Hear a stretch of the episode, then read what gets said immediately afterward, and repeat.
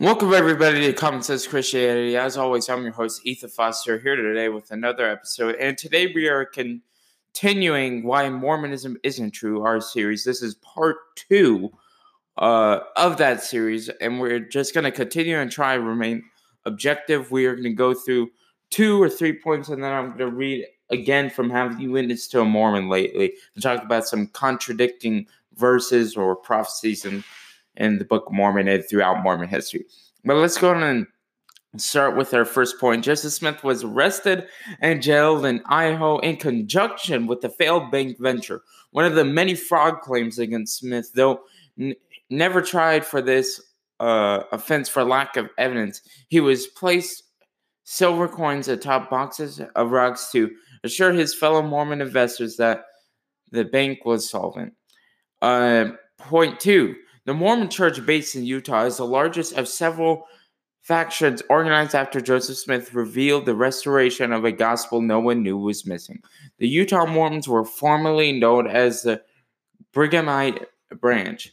After Smith's death, many pretenders vied for Smith's place of power and wealth, each claiming to have the correct priesthood authority, although no one obviously had enough authority. It seems that Smith had always intended that either one of his brothers or his oldest son take over the seat as prophet. No succession mechanism existed after Smith's death, even though he sold his brand of religion as the restored gospel of Jesus Christ, necessarily restored because the ancient priesthood somehow died out during the rise of Christianity, though no mention of this pre- priesthood exists as such in the New Testament. It took Brigham Young three years to solidify his own rule, uh, leaving Nauvoo for Utah with less than half of the saints.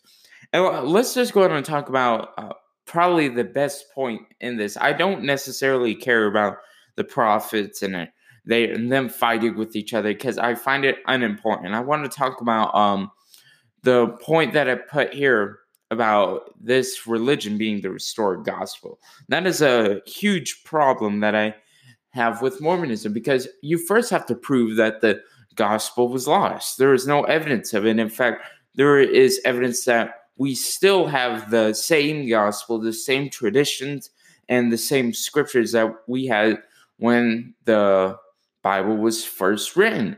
It is very hard to make the case that the Bible is inaccurate. I made this point during the midweek special when we were talking about Mormonism last time.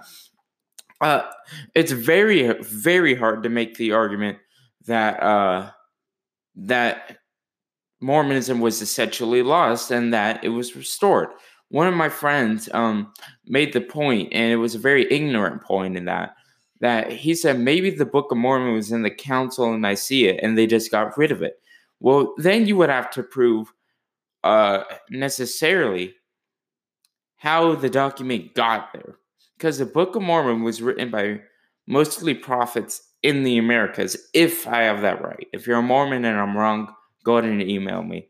But uh, as to my knowledge, it was um, written in America.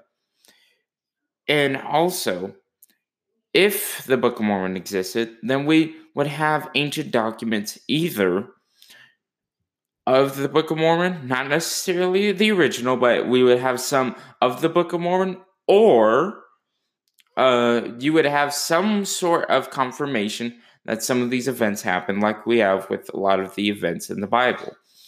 Those would be my two arguments against it.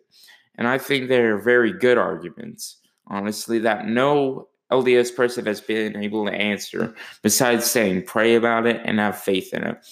Now let's go ahead and move on to J. Mark Spencer's book. Have you witnessed a Mormon lately? Again, if you have not got this book, you should get it. It is a very well written book and has helped me a lot with witnessing to my LDS brothers and sisters. And it says on page 151 uh, some topics you should understand. Is the chapter the conflicting of false prophecies of Mormondom.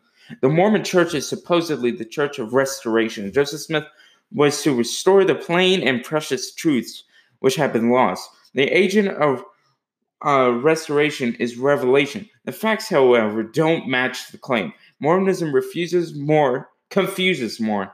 then it clears up. Mormonism is replete with conflicting prophecies like these. Behold, David and Solomon truly had many wives and concubines, which which thing was abominable before me, saith the Lord. Jacob 2 24. And then then it says, I the Lord justified David and Solomon as touching the principle and doctrine of their having many wives and concubines. God changeable. Uh, Wilford Woodruff. God Himself is increasing and progressing in knowledge, power, and dominion, and will do so worlds without end. And then this is what Joseph Fielding Smith said The doctrine God increases in knowledge as time goes on is very dangerous. I don't know where the Lord has ever declared such a thing. One God, Book of Mormon. And Zeezrom said unto him, Is there more than one God? And he answered, No. Alma 11 26 through 29. And then Brigham Young says, How many gods are there? I do not know, but there was never a time when there was not gods. And then, then Brigham Young states this Do you think we shall ever be admitted as a state into the union without denying the principle of polygamy? If we are not admitted until then, we shall never be admitted. These things are just as the Lord will. And then Wilford Woodruff said, I hereby declare my intention to submit to the polygamy laws and to the use and to use my influence within the members of the church to have them do likewise. Then Brigham Young says this Adam was made from the dust of an earth, but not the dust of this earth. And then Joseph Fielding Smith said, Adam's body was created from the dust of the ground, that is, from the dust of this ground, this earth. Adam God, but Spencer W. Kimball. We denounce the Adam God theory and hope that everyone will be cautioned against this and other kinds of false doctrine. Adam God, Brigham Young. How much unbelief exists in regard to one particular doctrine, which God revealed to me, namely that Adam is our Father and God. Just from those few texts and quotes alone, you can see the contradictions between on the Mormon prophets and the Mormon uh, books. You can see how their doctrine has evolved. And if you're an LDS person listening to this, you cannot answer that with coincidences.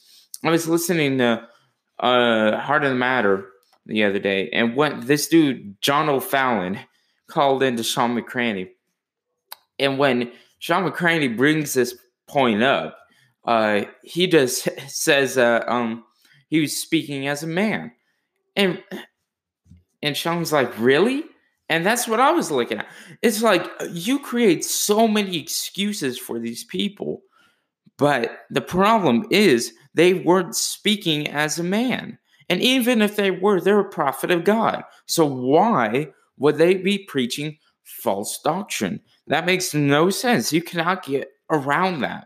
And that is uh, just the point I wanted to make. Thank you guys for listening to Common Sense Christianity. Please subscribe to the podcast, give us a five star review, share it with your friends, family, neighbors, and whoever is interested in listening uh, to me rant about religion and politics and all that um, fun, controversial stuff. If you have any questions, email me at Common Sense Christianity Podcast at gmail.com. Also, go to our Instagram account. Uh, what is it called? Oh, Common Sense Christianity.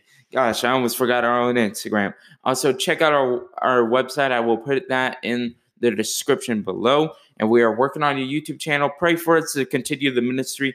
Uh, support us by going and sharing the podcast. And please, please, guys, email me with your questions. And until next time, I am Ethan Foster, the host of the greatest podcast out there, Common Sense Christianity.